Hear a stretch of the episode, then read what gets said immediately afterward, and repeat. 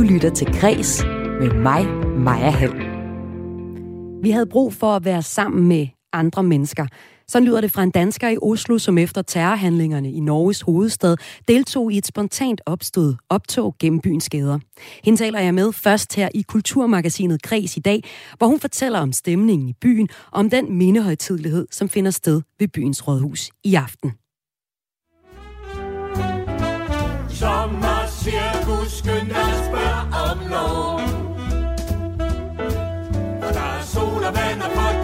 popcorn og masser af sjov. I Cirkus Sumaro. Onkel Reje, Rosa og Motormille. Det er nogle af de børnekarakterer fra DR, som du kan møde, hvis du tager i Cirkus Sumarum den her sommer. Men det er et problem, for DR's populære familiecirkus udvander fuldstændig cirkustraditionen herhjemme. Og så er konceptet desuden konkurrenceforridende. Sådan lyder det fra en socialdemokratisk folketingspolitiker i programmet i dag, hvor DR også får lov at svare på kritikken.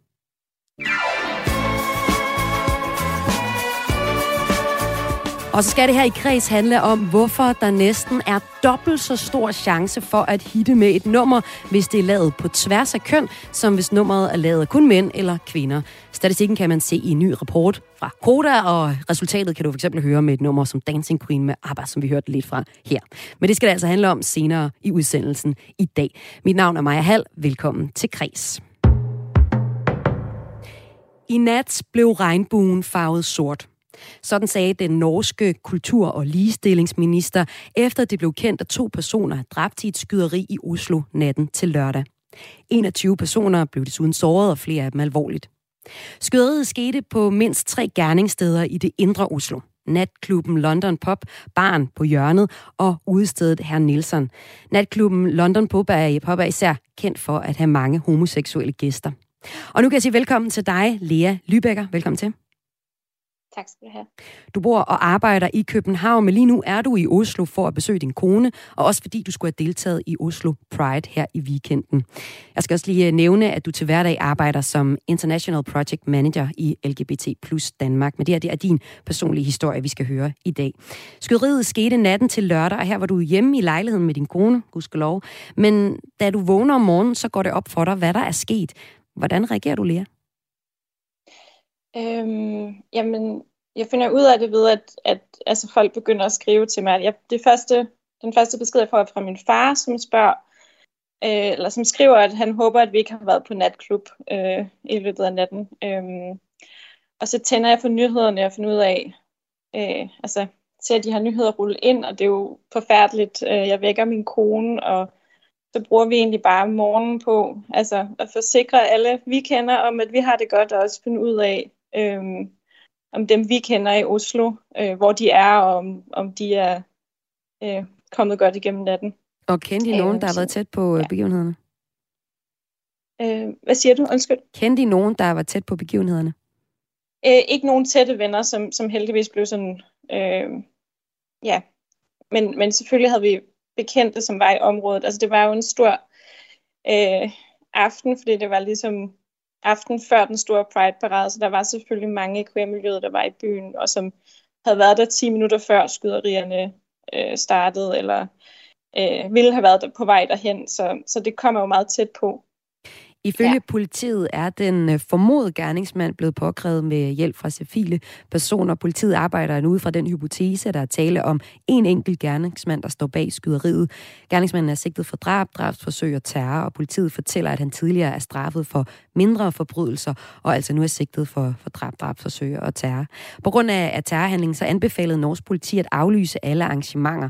Det samme havde Oslo Pride. Alligevel opstod der lørdag spontant et optog, og norske medier fortæller om tusindvis af mennesker, der gik i gaderne. Lea Lybecker, du var til stede i en af paraden her, og lad os lige høre lidt lyd fra den, som du selv optagede i en video.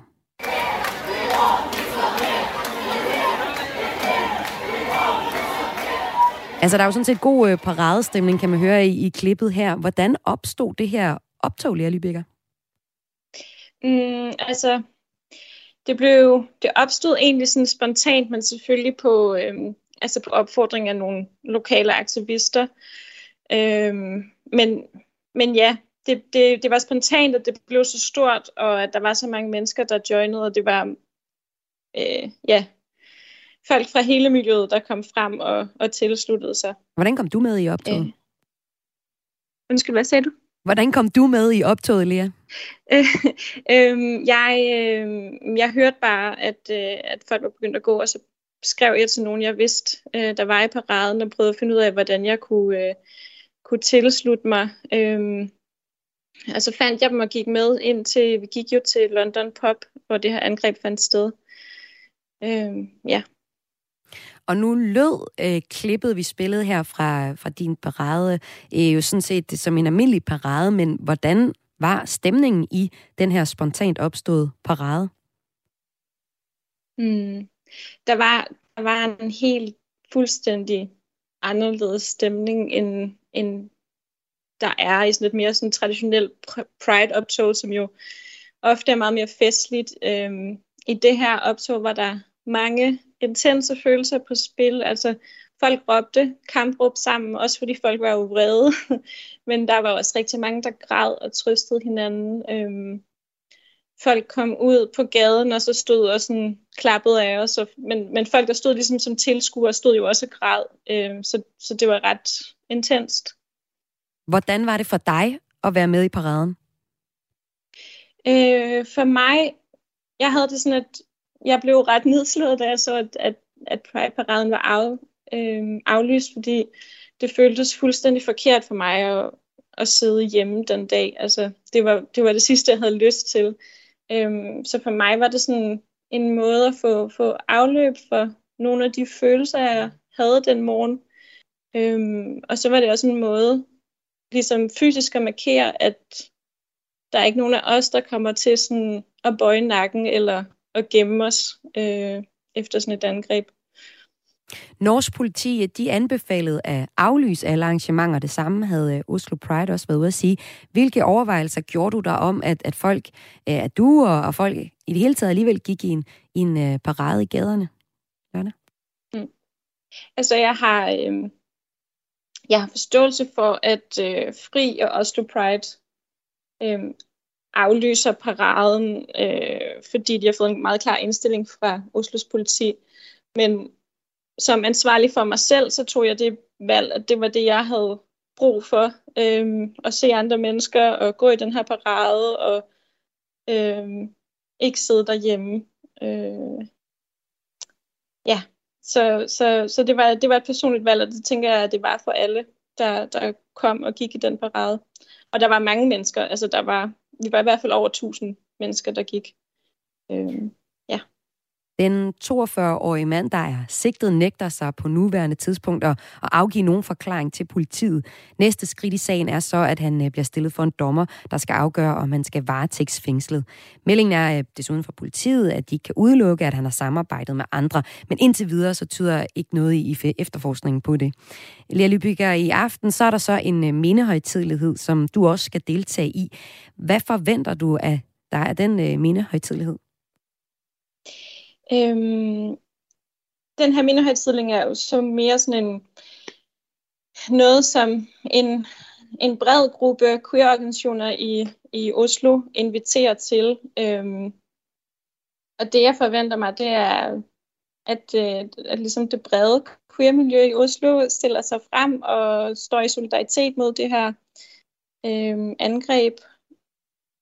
Og ja, jeg tror, det bliver en, en aften, som mange har brug for. Og det er jo altså så i aften i øh, Oslo, at det her arrangement det øh, finder sted. Lea Lyberger, som altså deltog i øh, den spontan opstående øh, optog i gaderne i Norge efter weekendens skyder, skyderier og aflysning af, af Oslo Pride. Tak fordi du var med her i Kreds. Tak. Og øh, om lidt her i Kulturmagasinet Græs, der skal det handle om øh, dynamikker i musikskabelse.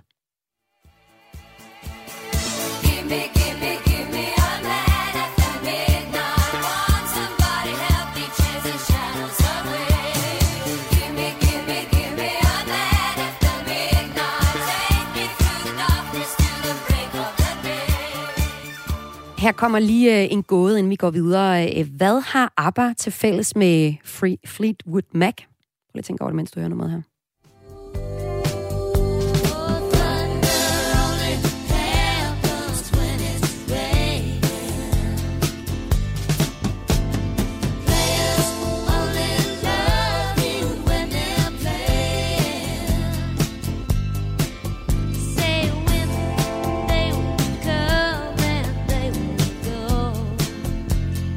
Altså, hvad har ABBA til fælles med Fleetwood Mac, som vi hører her?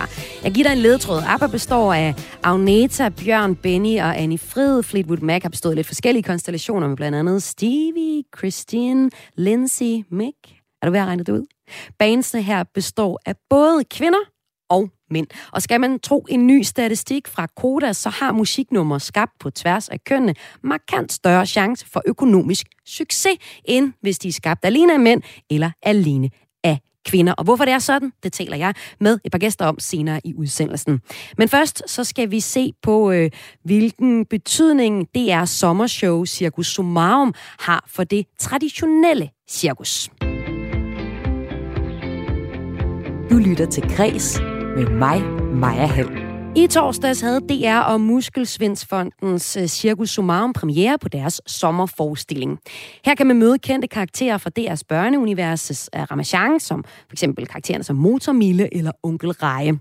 Og det er der mange, og børn og voksne, der er glade for, men det er ikke alle, der er lige tilfredse. I en kommentar i Bergenske skriver min næste gæst, at DR udvander den ægte cirkusvare med Cirkus Summarum. Og nu kan jeg byde velkommen til folketingspolitiker fra Socialdemokratiet og medlem af Folketingets kulturudvalg, Anders Kronborg. Velkommen til. Tak skal du have. Du beskriver dig selv som en vaskeægte cirkusentusiast. Hvad er det, du godt kan lide ved det klassiske cirkus, hvis vi skal kalde det det? Jamen, jeg synes jo, det klassiske cirkus, det er en uh, kulturarv, der er, der er vigtig det er også en kultur, der kommer rundt i hele landet, ikke kun til de store cirkuspladser, men også de øh, mindre øh, samfund. Og så må vi huske, når cirkus kommer til byen, jamen så er det en by, der øh, rejser sig.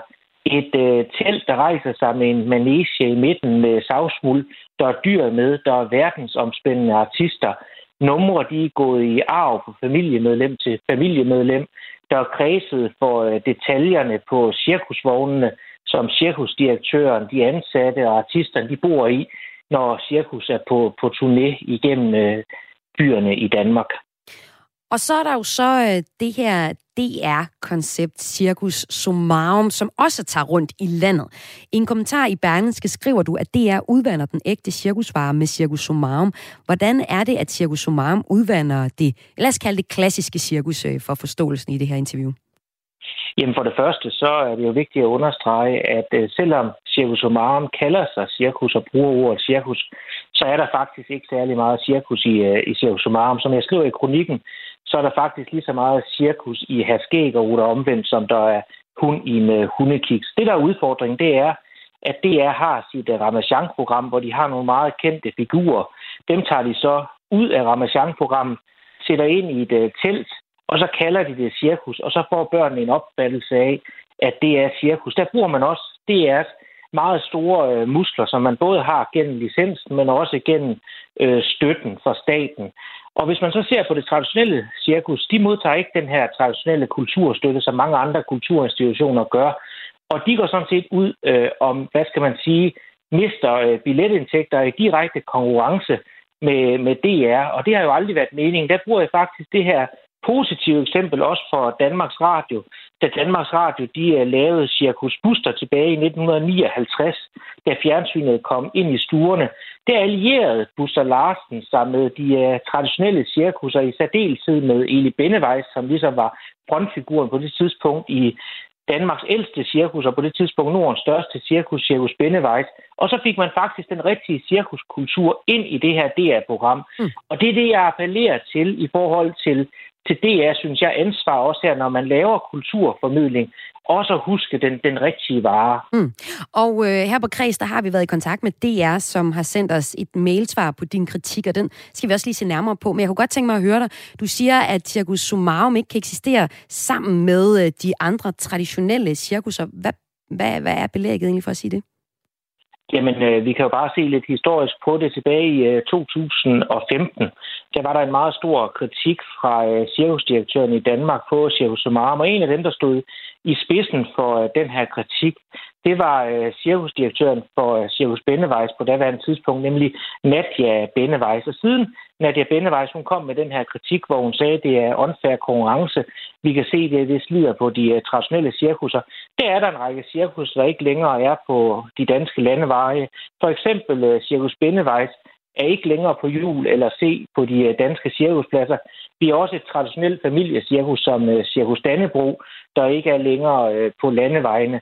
Og her siger jeg, der har vi altså en enestående kulturarv i Danmark, som det er meget vigtigt at have et uh, særligt fokus på. Vi har ikke særlig mange familiecirkusser tilbage i Danmark. Vi har omkring en, en håndfuld Cirkus Arena, som er det største Cirkus Arli og et par stykker til. Og det er klart, når de oplever uh, svindende billetindtægter, de kan se, at vi har en meget stor uh, mastodont som Cirkus Somarum, som er, om man så må sige, statsfinansieret og ligesom er med til at udvande det rigtige cirkus, så siger jeg, her synes jeg faktisk, der er et uh, fokus, vi skal hjælpe hinanden med at have. Mm. Og jeg synes kun, at en forestilling som Cirkus Sumarum kan jo kun blive bedre af, hvis man faktisk inviterer det traditionelle cirkus indenfor, og det er også bruger lidt flere kræfter på at interessere sig for det traditionelle cirkus, og danskerne de får øjnene op for, at det faktisk stadig eksisterer. Og det mener det er jo så faktisk også, at de gør, altså prøver at styrke det traditionelle øh, cirkus. Men lad os lige høre svaret her fra Morten Skov Hansen, der er BRU-chef øh, på DR. Han har flere pointer, og jeg deler dem lige lidt op. Han skriver blandt andet i din, øh, som svar på din kritik, vi er naturligvis kede af, hvis Anders Kronborg har en opfattelse af, at Cirkus Sumarum er med til at udvande cirkus. Det mener vi ikke. Med Circus Sumarum vil vi give børn en helt unik liveoplevelse, hvor de med totalteater begejstres og mærker suset fra at møde de karakterer, de kender fra Ramachan, og måske for første gang oplever et kulturtilbud i levende liv. Det skulle gerne give appetit på mere og andre kulturtilbud, som skal opleves live og som rammer i børnehøjde. Det kunne blandt andet være mere traditionelt cirkus, øh, som kommer rundt i hele landet, og hvor suset i maven kommer fra farfulde numre i trapetsen, fantastiske oplevelser med dyr og fatlige jongleringer. Men det kan også være, at det inspirerer til oplevelser inden for teater, live musik, museer med videre. Magien i et traditionelt øh, cirkus er noget andet, end det vi kommer med i Cirkus Somarum, der er drevet af fascinationen af at møde vores Ramachan-karakter i levende liv. Det er ikke en forestilling om, at man skal have en cirkusoplevelse. Vi mener, der er tale om forskellige ting, og der er plads til begge dele, svar det er altså på kritikken. Og her siger du så, at, øh, at der er ikke plads til begge dele. Men så kan man jo også spørge, hvorfor er det overhovedet et problem, hvis det traditionelle cirkus uddør, Anders Kronborg? Jeg synes, at det, er, det er en åben dør, som, øh, som DR's, øh, som jeg forstod, kulturchef øh, sparker ind, fordi han indrømmer jo netop lige nøjagtigt pointen i min, øh, i min kronik, at Circus Sumarum, når alt er skraldet af, så er det ikke andet end øh, en børneteater. Jeg roser også øh, i øvrigt børneteaterforestillingen i min kronik, hvor jeg er imponeret over interaktionen med børnene, den oplevelse, der i det hele taget er. Men det, der er interessant ved det svar, han giver her, det er jo lige nøjagtigt, at han faktisk imødekommer den kritik, som jeg kommer med, at Circus Somarum det ikke er cirkus. Det er en børneteaterforestilling, der foregår i telt. Og der synes jeg, man skal betegne tingene med den rigtige varebetegnelse. Og det er det, som Circus Somarum de ikke gør. De kalder det cirkus, og det er altså ikke cirkus. Så, så hvis... hvorfor ikke bare sige, at det er en god børneteaterforestilling? Så hvis det bare hed uh, Sumarum, så var der ikke et kritikpunkt fra dig? Nej, altså, øh, så er man i hvert fald langt hen ad vejen uh, tættere på den, på den rigtige varebetegnelse. Men jeg synes jo i virkeligheden også, at det her det er en større samfundsdebat, som bør interessere øh, mange. Kunne man forestille sig for eksempel det kongelige teater, som ikke længere spiller Holberg-stykker? Det kan man nok ikke. Og på samme måde, så har jeg svært ved at forestille mig de øh, danske cirkuspladser, de danske markedspladser uden cirkus. Så jeg synes i virkeligheden, at det her det er en debat, som vi skal begynde at interessere os for. Og så når det er, jeg er jo glad for, at de kvitterer på min kritik på, på den her måde, fordi det viser jo også, at de faktisk har opmærksomhed på, at det er ikke er rigtig cirkus, øh, som de turnerer rundt med. Nu har jeg været inde og studere Cirkus Somarums hjemmeside rigtig, rigtig grundigt, så det kunne være, at DR's øh, BAU-chef også lige skulle gøre det, fordi så kan jeg i hvert fald fortælle, at der er lidt markedsføring, der skal pilles ud af den her hjemmeside, så forældre og børn ikke får en opfattelse af, at det faktisk øh, er cirkus, de turnerer rundt med, hvilket det ikke er. Øh, nu er det øh, BRU-chef Morten Skov Hansen, som vi har talt med, ikke kulturchef, som jeg vist fik sagt. Men øh, i, i DR, der har de øh, også svaret på den, den del af kritikken, der går på, at, øh, at øh, Circus Sumarum, øh, du mener, at det burde støtte det traditionelle cirkus.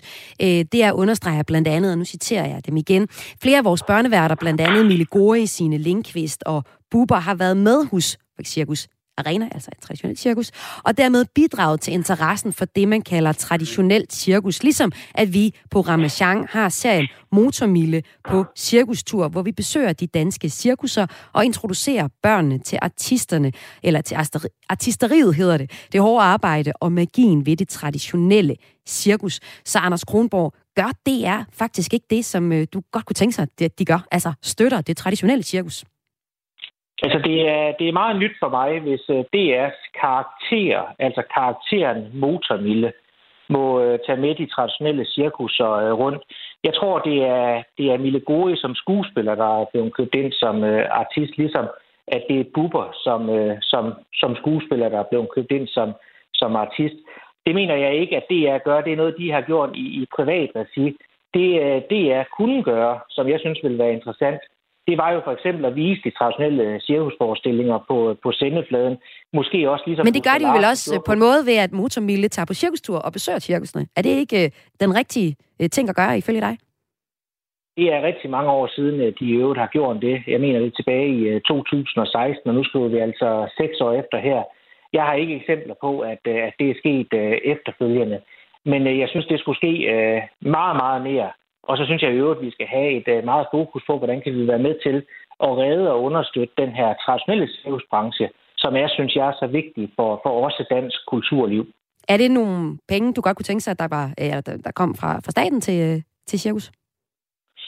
Ja, det mener jeg sådan set godt, man kan tage en, øh, en drøftelse af, om, om den her, det har man også gjort med tidligere, om den her kulturarv skulle, skulle støttes. Det er en kulturarv, som har ønsket at være, være fri. Øh, det har ligesom været det, det frie markedsliv og det, det frie øh, cirkusliv. Og der er der så sket nogle ting, som i løbet af årene blandt andet de cirkuspladser, der blev lavet til cirkus, de er begyndt at koste penge. Det vil sige, at det er også penge, som man skal have op af lommen. Der er kommet øh, mere byråkrati hen ad årene i forhold til, til regler, telte og, og andre ting. Så der er ingen tvivl om, at, at branchen er også presset i forhold til det lag byråkrati, der er kommet de ekstra udgifter, der er kommet fra før, hvor man kunne køre direkte ind på en uh, cirkusplads, banke teltet op, lave en forestilling for penge i kassen. Det er tiden uh, en anden i dag, om man så må sige, for, for branchen. Der er også sket noget i forhold til, til lønudvikling, og heldigvis, fordi at den skal jo også følge med. Og så er det klart, mm. så hvis man har et, et stort statsfinansieret cirkus, der kører i, i DR, der kalder sig cirkus, hvilket det ikke er, jamen det er jo heller ikke uanede midler, øh, den danske børnefamilie har. Det er klart, når man i så høj grad reklamerer med de her figurer, så har det traditionelle cirkus det, det, det er rigtig, rigtig svært. De skal selv øh, finde penge i egen lomme og modtager ikke som andre øh, teatre i, i København, det kongelige teater, det nye teater osv., kulturstøtte. De skal selv klare det for egen lomme. Så der er en konkurrence der, der gør, at det er svært for de traditionelle cirkus, og det tror jeg, man må anerkende. Så lød det fra Anders Kronborg fra Socialdemokratiet, medlem af Folketingets Kulturudvalg. Tak fordi du var med her i Gris. Selv tak. Og øh, så skal jeg også lige huske at nævne, at øh, DR har også forholdt sig til kritikpunktet om, at DR laver licensfinansieret kritik. Det afviser de øh, Morten Skov Hansen fra BRU's øh, det, er chef i BRU, det er skriver til øh, Kreds. Cirkus Sumarum laves i samarbejde med Muskelsvindsfonden, og overskuddet går til Muskelsvindsfonden. Vi tjener ingen penge på det, og der går ikke licensmidler til Cirkus Sumarum. Cirkus Sumarum bidrager til et almindeligt nyttigt formål, nemlig, nemlig Muskelsvindsfondens arbejde, og sætter spot på, at der skal være plads til leg og forskellighed, samt at Cirkus Sumarum er for alle, skriver de altså til os. Om øh, lidt skal det handle om, hvorfor musiknumre skabt på tværs af køn er markant større chance for økonomisk succes, end hvis de er skabt alene af mænd eller kvinder. Men vi bliver lige lidt ved cirkushistorien her og ser på, hvad der egentlig er, ja, lige præcis af historie om vores cirkus. Hvor kommer det fra? Du lytter til Græs med mig, Maja Hall. Ja, hvordan er cirkus egentlig øh, opstået? Det skal jeg tale med min næste gæst om, museumchef på Cirkusmuseet, Mikkel Knudsen. Velkommen til dig. Jo, tak skal du have. Anders Kronborg mener ikke, at Circus Sumarum er cirkus, og det er kalder det faktisk også selv for et totalt teater, når de svarer på kritikken. Hvis man så øh, går ind på dit museum, og du øh, kunne forestille dig, at du skulle have en afdeling for Circus Sumarum, hvor vil du så egentlig placere det henne på dit museum? Øh, Circus Sumarum vil jeg ikke øh, tage ind på, på museet. Du hælder også til et totalt teater. Ja, helt klart. Og, og igen, altså, det er ganske glimrende øh, totalteater for, for børn, øh, og en god karakter, som er god til at fange børnene, men det er ikke cirkus. Men lad os så se på, hvad cirkus så er. Og inden det kommer til Danmark, så er vi faktisk tilbage i 1700-tallet i London på en rideskole. Hvordan kan det være, at cirkus opstår her? Det er fuldstændig korrekt. Det starter i 1768 i London øh, på en gut, der hedder Philip Ashleys rideskole. Øh, på det tidspunkt er det øh, meget normalt at lave øh, optrædener på hesteryg. Det sker på markedet og den slags. Øh, og han har jo sådan et godt publikum ved det fine borgerskab og adelen. Man kan så også godt se på teater og også på markederne, at øh, noget, der er vældig populært, det er jo jonglører, det er linedanser, akrobater og den slags. Så han tænker, at hvis han nu kunne blande de ting, så kunne det også være noget af det publikum, der gik markedet og gik i teater, at øh, de også ville mod hans forestillinger. Øh, og så stadigvæk kunne blande det med det finere borgerskab. Så han blander simpelthen de her hestenummer med de andre artisterier og skaber på den måde cirkusforestillingen og med en ambition om i virkeligheden at skulle ind og konkurrere med øh, de fine teater inde midt i, midt i London. Så, sådan starter øh, cirkus simpelthen. Og så udvikler det sig derefter. I 1799, så kommer det til Danmark. Og øh, cirkus har så hele tiden, som det også starter med at være sådan en arena for at præsentere noget exceptionelt. Og i det, der ligger også det med at se nogle øh, eksotiske dyr. I 1900-tallet, der bliver det nemmere at få adgang til øh, fremmedartede dyr. Og øh, det er jo så noget, man sådan her med nutidens øjne ser ret kritisk på. Men hvad er det, der sker her, siden at, at de her vilde dyr faktisk bliver lukket ind i managen, i savsmuldet?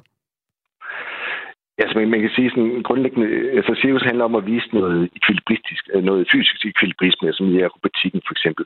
Men handler også om at vise noget eksotisk, noget vi ikke ser normalt, noget som øh, kan, kan, kan pige fantasien, eller øh, hvor vi tænker, wow, det her, det her, det har jeg ikke set før. Øh, så det er klart, da man begynder at få fat i øh, diverse dyr fra ja, Afrika for eksempel, jamen, øh, så først blev de fremvist i det, der hedder menagerier, altså sådan omrejsende zoologiske haver, som langsomt bliver overtaget af cirkus. Og der er det helt naturligt at, at vise det frem, og det gør jo, at man ja, rundt omkring i provinsen også kan se øh, de her øh, øh vilde dyr. Øh, man gør jo så det, at man begynder at træne med dyrene, og allerede omkring 1900 finder ud af, at den rette metode at træne dyr på, jamen det er jo helt banalt ved at give belønninger, som de fleste også kender, hvis de har en hund eller noget lignende hjemme. At, at man belønner frem for at afstraffe, øh, og man begynder at studere dyrene. Altså, hvad falder den naturligt? Så man får jo også et meget nært forhold til de her dyr og, og dyretrænerne. Altså, det, de, de her potter på om jeg så må sige, og, og dyretrænerne i cirkus går også gerne ind og bliver en, en del af, af flokken, øh, kan man sige, for netop at kunne træne dyrene på bedst mulig vis.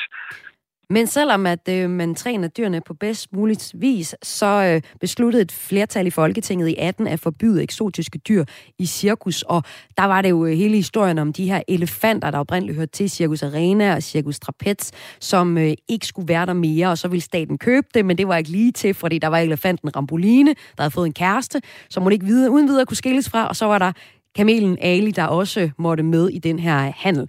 Og det var så et slags punktum for i hvert fald eksotiske dyr i øh, cirkus. Men cirkus har også en tradition for at være familiedrevet, og her i Danmark, der kender vi øh, flere berømte cirkusfamilier, for eksempel Bennevejs og også øh, familien bag Cirkus Arena. Hvordan kan det være, at det bliver familiedrevet cirkuser, som vi kender så godt herhjemme i Danmark? Øh, og det gælder nu generelt i hele Europa, at, at ja. det, det er netop familier, der driver det. Ja. Øh, og det handler også om, at der er en helt særlig kultur forbundet med det her med cirkus. Altså det her det frie liv, øh, stoltheden over, at man, man er her i eget hus, man skaber tingene selv, man klarer sig selv. Øh, og det, det kræver jo en særlig mentalitet. Så, så, så cirkus ikke er et erhverv, det er en livsstil. Øh, og derfor er det meget naturligt, at det, det går i arv, fordi det er ikke noget, man bare lige træder ind i. Altså, det, det kræver en, en vis mentalitet for at kunne begå sig i et cirkus. Øh, og så er det jo så også man kan sige, en del af kulturen, at det bliver lidt øh, cirkus en subkultur. Mm. Øh, og det skyldes jo netop det her, det er rejsende familier, og især mange af dem, som så især prægede Sirius i slutningen af 1800-tallet og starten af 1900-tallet i Danmark, kom hertil fra Tyskland så et, at de var rejsende, men, men de talte også et andet sprog og var lidt gebrokken og, og startede ikke nødvendigvis øh, flot og stort. Altså sådan noget som Sigurd Bennevejs, der starter i 1887. Jamen, de starter med fire personer. Godfred Bennevejs, kone Marie Bruners, eneste bror og søster. Vores søsterbørn er, er døvstående, lige kan spille lidt lirakasse, ikke? Øh, sådan starter Bennevejs, spiller i det fri, men ender så efter 2. verdenskrig med at blive til, til Nordens største cirkus, og det her fantastiske, øh, flotte cirkus, som, øh, som rejser rundt. Øhm. Og, og Circus Arenas historie har også lige lyst til, det blev ikke ligesom startet af, af en med, med efternavnet Berdino. Hvad var det, de øh, hed til at starte med? Nej, man, man kan jo sige, sige at øh, de, de familier, der driver det i dag, øh, er, er typisk danske. Mm. Øh, og når vi lige taler om Arena, jamen, så hed familien faktisk Olsen. Øh, Arne Olsen? Arne Olsen simpelthen. Der er langt fra Arne øh, Olsen til Bardino, men det ligger nok også i, at man godt vil, vil, øh, det skal lyde fremmedartet og også øh, eksotisk, det her cirkus. Så det er jo også det, det betyder for rigtig mange. Men øh, cirkus, kan man sige, det, jeg ved ikke, om det er udkonkurreret, men der er selvfølgelig rigtig mange ting, der kan tage vores opmærksomhed af sommerlande, og nu hørte vi også Circus Somarum, som der var en kritik af her, inden vi øh, fik dig på. Men så kunne man også spørge, altså, skal vi overhovedet bevare cirkus? Er der plads til cirkus her i 2022, eller er tiden løbet fra det i en tid, hvor vi kan se alle mulige vilde ting på YouTube, hvis vi gerne vil se nogle vilde dyr gøre nogle vilde ting, for eksempel? Tiden er absolut ikke øh, for cirkus. Der er mange, mange tusind, der faktisk går i cirkus. Men man må også sige helt generelt, hvis vi vil have et øh, samfund med en kulturel mangfoldighed, øh, hvis vi vil have en kunstart, som øh, ja, inspirerer os kreativt, får os til at tænke større, øh, bryde grænser, hvis vi vil have en, øh, en kultur, der, der er rummelig, som du ikke øh, ellers kan finde andre steder. Altså, der er plads til alle i, i cirkus. Øh, kan du leve op til det ansvar, jamen så er der plads til dig. Så derfor er der også mange sjove og skæve personligheder, der igennem tiden også har fået en rolle i, i cirkus. Øh, ikke nødvendigvis i Manation, men så ude bagved. Altså, så, så har vi brug for cirkus. Samtidig med, så er der også en kæmpe underskov af, af cirkusforeninger og klubber, hvor børn og unge dyrker det, fordi man finder ud af, at øh, arbejde med cirkus, det handler om kreativitet, det handler om samarbejde, det handler om mod til at turde fejle, noget vi måske i den grad har brug for i den tid, vi er i. Øh, men de skal jo også have noget inspiration, de skal have noget at stræbe efter, de skal kunne se et professionelt niveau. Så naturligvis er der brug for cirkus, og der er i den grad også plads til det, også i 2022. Og man kan lære meget mere om cirkus på Cirkusmuseet, hvorfra museumschef Mikkel Knudsen var med her i dag i Kreds. Tak fordi du var med. Ja, tak. Og jeg skal ikke bestemme for dig, der lytter med, om du er til øh, cirkus, det traditionelle, eller Sumarum, eller skal en tur på Cirkusmuseet. Det var i hvert fald uh, snakken om cirkus og cirkushistorie her i Kulturmagasinet Kreds i dag. Og hvis du har brug for flere sommerferieanbefalinger, som jeg jo næsten er kommet med her, så skal du blive hængende, fordi der kommer også et, fra, et par stykker fra vores kulturagent på Sjælland, som har nogle helt særlige anbefalinger til dig, der skulle holde sommerferie der i år. Du lytter til Græs med mig, Maja Hall. For en uges, øh, ja, faktisk uge efter uge sidste år, der lå hende her i toppen af, af verdens hitlisterne.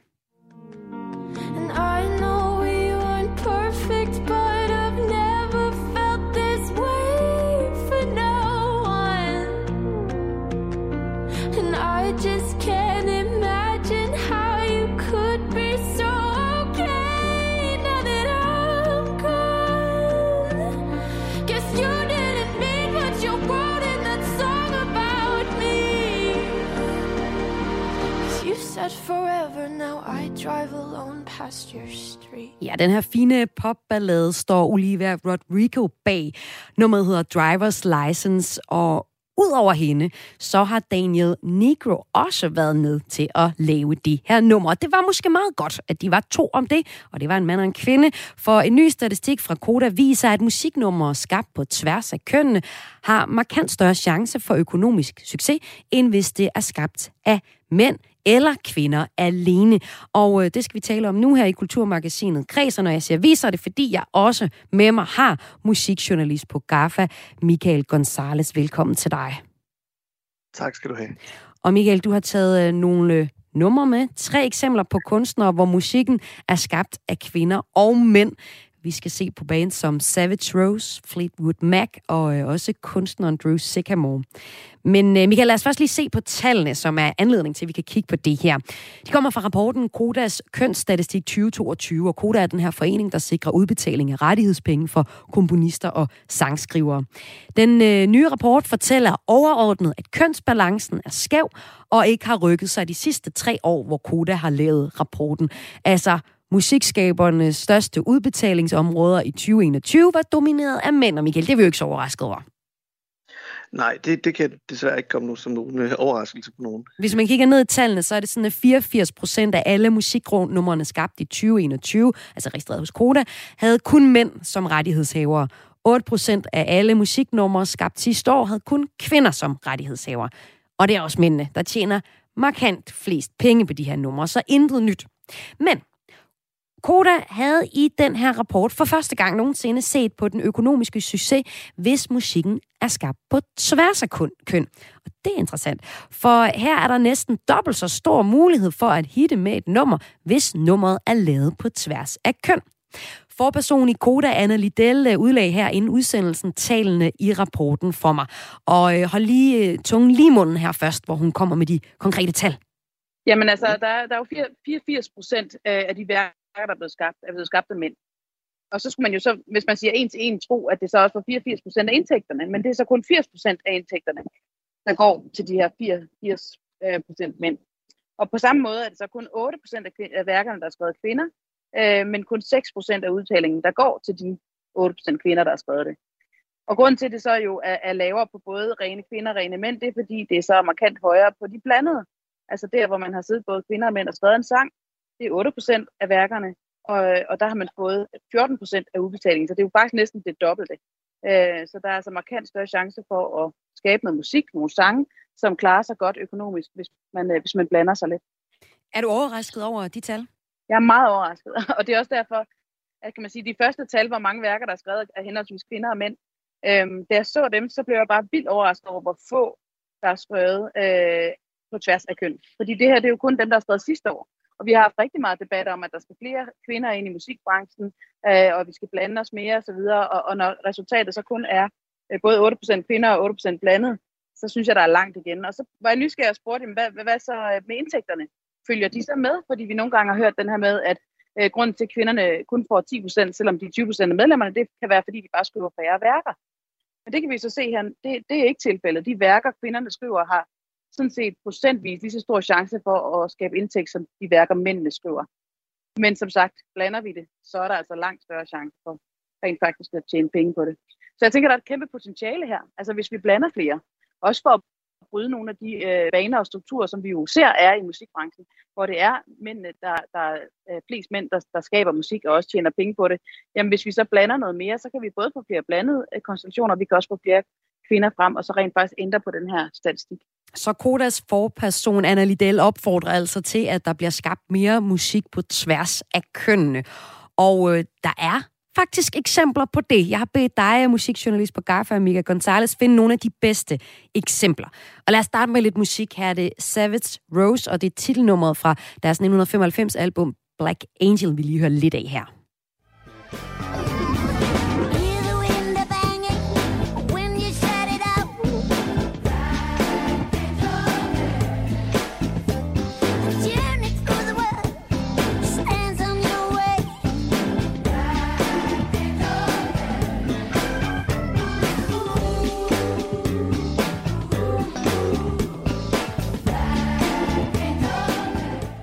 Så Savage Rose, Michael, de havde altså regnet ud, at det var godt at skabe musik sammen. Det gjorde de i hvert fald her i 1995. Øh, hvorfor er Savage Rose for dig et interessant eksempel på musik, der er blevet skabt på tværs af køn? Jamen det er det, fordi at, at udover at det er blevet skabt på, på tværs af køn, så er det blevet skabt i sådan meget tæt samarbejde mellem øh, i hvert fald efter vi ligesom er ud over de tidlige år mellem øh, Anisette og Thomas Koppel, øh, som jo udover at være professionelle partner i Savage Rose også øh, var, var sammen privat. Og så på den måde har skabt en eller anden form for enorm dynamisk, øh, en dynamisk symbiose, hvis man kan kalde det det, øh, mellem de to og deres forskellige evner. Thomas Koppel er jo klassisk uddannet øh, komponist, og Anisette er fuldstændig autodidakt. så, øh, og har en helt anden rå øh, tilgang til musikken. Øh, og efter, øh, i starten var hun jo kun øh, øh, ligesom leverandør af vokal til de her værker, som blev, blev skabt af, af kobbelbrødre. Men, men efterhånden så har hun jo så fået musikken ind, over huden, ind under huden på en anden måde, og har udvidet sin rolle til også at stå for ja, først tekster, og så sidenhen øh, musikalske bidrag. Og der kan man jo bare se, at efterhånden som, som det samarbejde blev mere og mere implementeret, øh, og, og blev mere sådan øh, en del af det kernen af Savage Rose, jo mere fik de egentlig også gennemslagskraft både i ind- og udland. Så man kan faktisk øh, se ret konkret, at, at de får noget ud af at bruge deres forskellige kvaliteter øh, på de forskellige øh, numre. Og det ved du særlig godt, Michael, for du har skrevet en bog om Savage Rose. Hvis du lige skal prøve at uddybe lidt mere. Altså, vi har her de øh, kobbelbrødrene, der øh, var sådan klassisk uddannet, og så er der Anisette. Hvad var det, Anisette bidrager med, da, da musikskrivningsprocessen går i gang? Altså, hvad kommer hun med til et nummer som, som øh, Black Angel her? Så Black Angel har, har hun jo selv været med til at skrive, og kommer først langt senere i, i karrieren, men, men oprindeligt, hvis man ser de her to øh, klassisk skolede brødre, der sidder og skriver musik og tekster, så kommer hun jo med, med en helt selvlært øh, teknik, som, som egentlig handler om at brænde igennem på en scene der i, i, i 60'erne og, og komme ud til publikum, hvor de sidder med nodepapir og, og klaviatur og den slags, så, så er hendes meget mere fysisk, hvis man kan sige det på den måde. Altså det er simpelthen den, den fysiske tilgang til det versus den, øh, den akademiske og meget, øh, hvad hedder det? Øh, pæne, måske? Ja, ikke, ikke jo, også pæne, men også øh, den, den meget sådan skolede. Skolede vej til, øh, til musikken også. Og så kan man jo så sige om den skolede vej med kobbelbrødrene og Anisettes øh, mere øh, fysiske øh, måde at arbejde med musikken på, det har måske ikke noget at gøre med de mænd og kvinder. Men øh, der er alligevel noget forskning, der viser, hvad det øh, henholdsvis er, at mænd og kvinder kommer med i en kreativ proces. Det har jeg talt med en øh, forsker i diversitet og international ledelse om her inden udsendelsen. Forskningen øh, viser nemlig, at øh, arbejdsteams bestående af mænd og kvinder fungerer bedre bedre, end hvis der kun er kvinder, eller kun er mænd øh, i en, en gruppe. Og øh, det øh, fortæller altså en af forskerne bag studiet, det er professor på Institut for Virksomhedsledelse ved Aarhus Universitet, Jakob Lauring. Lad os lige høre, hvad han, han forklarer det her. Og det her, det er så lavet på akademiske øh, teams, og der, man sige, der, der er på kan man sige, en, en, en opgaveløsning, som er, er kompleks og vanskelig, og tit kræver øh, kreativitet. Og der viser det sig en forskel, at man, kan man sige, øh, har øh, de, her, de her forskellige i synsvinkler. Og så kan man sige, det, det kan vi selvfølgelig ikke altid vide, at, at, at det er så vigtigt, at man er mænd og kvinde. Er det måske ikke vigtigt, at måske er en kemiker arbejder sammen med en fysiker, eller, eller en økonom arbejder sammen med en, en politolog, eller et eller andet. Altså det kan, jo, det kan jo give nogle af de samme ting, ikke også? Men, men det i hvert fald, vi kan se her, det er, at det ser ud til, at når man nærmer sig så midten, så, så er der noget, noget, noget positivt i det. Og skal man tro den øh, nye statistik fra Koda, så har musiknumre skabt på tværs af kønnene markant større chance for økonomisk succes, end hvis de er skabt alene af mænd eller kvinder. Hvis vi nu skal bruge den viden, du har fra din forskning i øh, akademiske teams, hvor der er et mixed øh, køn mænd og kvinder, ja, så præsterer de bedre, end hvis der kun er mænd eller kvinder i et, øh, et team. Hvad kan det så sige om øh, den her øh, statistik, der viser altså, at man, man tjener flere penge, hvis man er mænd og kvinder, når man skaber et, et kreativt produkt, som en, en sang jo er? Altså, det vil jo selvfølgelig kunne, kunne støtte op om de resultater, som er fundet i den her nye undersøgelse. Det, det er jo lidt af de samme resultater, men, men vi kan ikke være 100% sikre på, at det er det, der er øh, udslagsgivende for det. Der kan også være mange andre ting, kan man sige, i selve undersøgelsen, som måske kan have ført til nogle biases. Altså hvis der for eksempel har været flere personer tilknyttet i projektet, så vil der også være større chance måske for, at der er øh, flere køn øh, ligesom øh, involveret. Øh, men hvis, hvis vi ligesom skulle prøve at se, hvad det kunne have været, jamen så kunne det måske godt have været, at den her kreativitet som man har, når vi har flere perspektiver, og vi ved, der er en lille smule perspektivforskel mellem kønnene, at det måske repræsenterer en, en lidt mere kreativ tilgangsvinkel, måske en lidt bedre forståelse, hvordan øh, begge køn måske opfatter og er interesseret i, i musikken. Det, det kunne være en forklaring. Du siger, det er, at, at der er nogle forskellige perspektiver knyttet til øh, kønnene, og det er derfor, at man kan være gode problemløsere. Øh, hvad er det for nogle forskellige perspektiver, henholdsvis mænd og kvinder kommer med? Ja, altså der er jo nogen, og her skal vi sådan ligesom passe på øh, med at lægge alt for, vi skal ikke synes, overpsykologisere kønnene, fordi der er jo også rigtig meget overlap. Men der er en tendens til, at, at øh, hvis man ser sådan på personlighed, så er øh, mænd typisk sådan mere risikovillige, øh, mere handlingsorienteret og mere kortsigtet, mens kvinder er typisk mere fokuseret på relationspleje, mere sådan på harmoni og tager øh, ikke så mange risici, øh, mere langsigtet i deres beslutninger. Og øh, kan man sige, det, det, det kan i mange situationer være et godt match. Altså også for eksempel, hvis man forestiller sig en, en, en bestyrelsessammenhæng, øh, hvor man også har undersøgt det, der kan det være et godt match, at alle ikke er meget risikovillige, eller alle til gengæld er meget tilbageholdende. Men at der er den her blanding af, kan man sige, øh, risikovillighed og, og, og langsigtet tænkt. Og vi ser jo det allerbedste eksempel på det, det ser vi jo i en familie.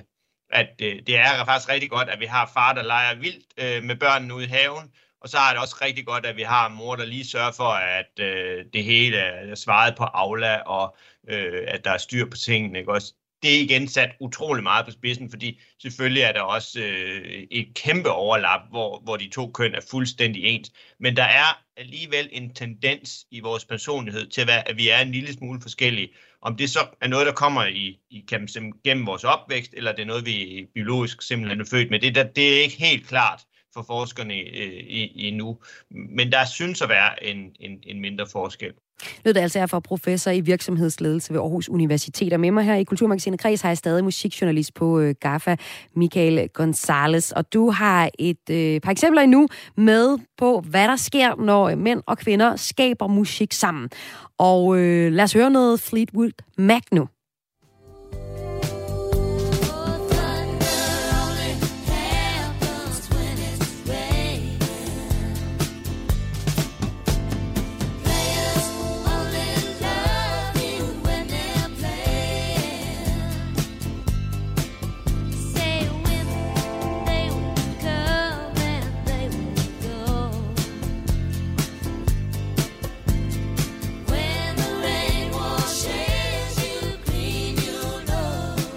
Det her britisk-amerikanske blues rock gruppe fra 67 har jo stor succes. Men lidt mindre succes, når bandet øh, går øh, sådan solo hver for sig.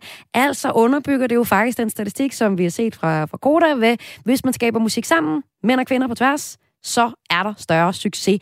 Hvad er det, det her band Fleetwood Mac kan, når de skaber musik sammen, Michael?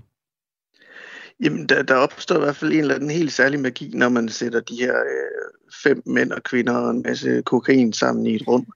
øh, ja. I starten så var, var Fleetwood Mac jo øh, et projekt for, for den guitarist, Peter Green, og var netop et meget sådan blues-rocket projekt. Men, men, men tro, han går så ud af bandet og, øh, det bliver sådan et mere øh, strømlignet pop-rock-orkester med, med en, en håndfuld enormt stærke sangskriver, særligt uh, Lindsey Buckingham, Christine McVie og, og Stevie Nicks, som er sådan den, den sangskrivningsmæssige kerne i det band der. Og der, der opstår bare nogle dynamikker og, og ikke mindst nogle spændinger på, på den private front, øhm, der gør, at det kommer der bare stor, stor og vellydende, ikke mindst øh, kunst ud af. Ja, der er lige nogle så... øh, kærlighedsrelationer, der også er lidt på spil. Hvad er historien øh, sådan på kærlighedsfronten med, med bandet her? Jamen, det er, at, at Stevie Nicks og Lindsey Buckingham er et par i en periode, og det samme er Christine McVie og øh, John McVie. Øh, og det er jo selvfølgelig dejligt, når det går godt, men for os som lytter er det næsten endnu dejligere, når det går skidt, fordi ja. at så er der simpelthen bare nogle, øh, nogle helt ekstreme gnidninger imellem dem, som så får lov til at komme til udtryk øh, i musikken. Jeg tror, det er øh, Lindsey Buckingham, der har sagt, at altså, vores privatliv, det ligger jo der i, øh, åbent for alle at lytte til i rillerne på de her vinylplader fra 70'erne. Fordi det bliver så hudløst ærligt, men, men det gør også, at, at når Stevie Nicks så skriver en eller anden sang, som hun kommer med til de andre, så kan det godt ske, at de er dødeligt uvenner, og de har måske lige stået og kastet tallerkener efter hinanden, men de respekterer alligevel hinanden så meget som musikere. Mm at Lindsey Buckingham så godt kan samle den her demo op, eller det her udkast til et nummer og sige, hey, det kan jeg måske gøre noget med med min guitar, eller her er, hvordan kan vi arbejde videre på det, så det vokser. Så altså, det er altså ikke for at hoppe i den der gammelkendte øh, kliché med, at ud af smerte kommer stor kunst, men der bliver i hvert fald helt, helt særligt skabt nogle dynamikker, og det, de, nogle dynamikker, der ikke ville være kommet i et band udelukkende bestået, øh, bestående af mænd eller kvinder. Ja, og, og det er jo også det der med, er det mænd, er det, bliver Fleetwood Mac så fed, fordi det er netop mænd og kvinder? Det bliver det måske faktisk, fordi der er nogle kærlighedsrelationer. Hvis de nu alle sammen havde været homoseksuelle, og det havde været mænd eller øh, kvinder, så kan det også være, at der kunne være de der dynamikker, som du beskriver her. Men hvad er det sådan, altså, hvordan er det, de bruger deres øh, konflikter til at skrive musik? Altså er det den der respekt, som, som er nøglen til, at, at musikken bliver så stor? Jeg tror, dels er det det, og så er det også øh, ærligheden, som mm. de faktisk får proppet ind i de her meget, meget glatte, og det er sagt øh, med det mest positive ja. foretegn overhovedet, meget glatte popsange, som de får lavet. De, de, de laver det enormt strømlignet og enormt veldydende, og så er der jo selvfølgelig nogle store musikere øh, tilknyttet bandet, øh, men det, at der er gnidningerne, det, at der er de her øh, det her stormombrugs til kærlighedshav, som de kan, de kan surfe ovenpå rent musikalsk, gør, at de kan noget, som, som ikke rigtig så mange andre bands har kunnet. Og det er jo så bandsene, vi har haft nu. Man kunne også nævne en band som ABBA, hvor der er to mænd og to kvinder, hvor vi også ser den her gode øh, effekt, som er beskrevet i flere studier. Altså, når vi har et team med både mænd og kvinder, så kommer der tit nogle rigtig gode produkter, nogle kreative produkter ud af det. Uden at man kan sige, at det er så firkantet hængt op på køn, så er der i hvert fald øh, forskning, som vi lige hørte fra vores øh, professor her lige inden, øh, fortælle, at, at der kommer nogle gode synergier ud af det, og noget af det kan jeg læse mig til i øh, Jakob Laurins studie fra Aarhus Universitet, det er, at vi er åbne over for hinanden, som jo sådan set også er det, du beskriver her. Det er så bandsene. Så har du et sidste eksempel, og øh, det er det her nummer.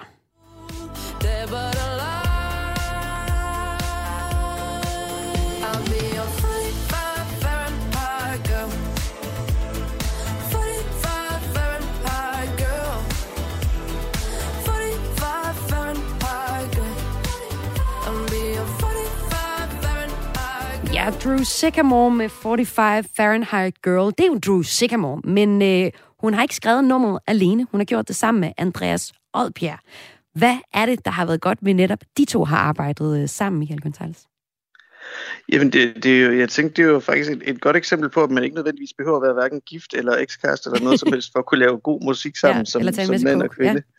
Ja. øhm, jamen, det, de kan sammen. Altså, som jeg har hørt historien, så er det noget med, at de mødtes simpelthen på en sangskrivercamp på, på et tidspunkt, og så har de sådan, er kommet sammen om at være meget målrettet i forhold til det her med at skabe musik og, og få lavet nogle, nogle fede sanger. Jeg synes faktisk, at øh, man kan høre, hvis man kender til Andreas Oddbergs, Oddbergs fasong og hans øh, måde at udtrykke sig på, kan man høre ham enormt meget i det her nummer. Øh, igen, øh, meget positivt men Det, der er ikke langt fra den her, så til sådan et, øh, føler mig selv 100 øh, omkød.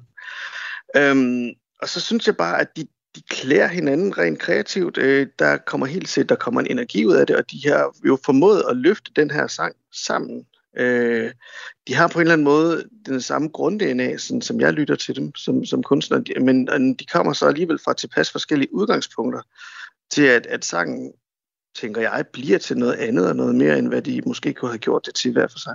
Og det er jo ret interessant, du siger det her med de her sangskriver-camps, for de er jo, det er, det er måske ikke øh, det er noget, vi går og snakker om hele tiden, men det bliver der lavet rigtig meget af, både på tværs af lande, men også bare i Danmark, hvor sangskriver, måske er de også kunstnere øh, på Spotify selv, men også mødes i camps og skriver musik til hinanden.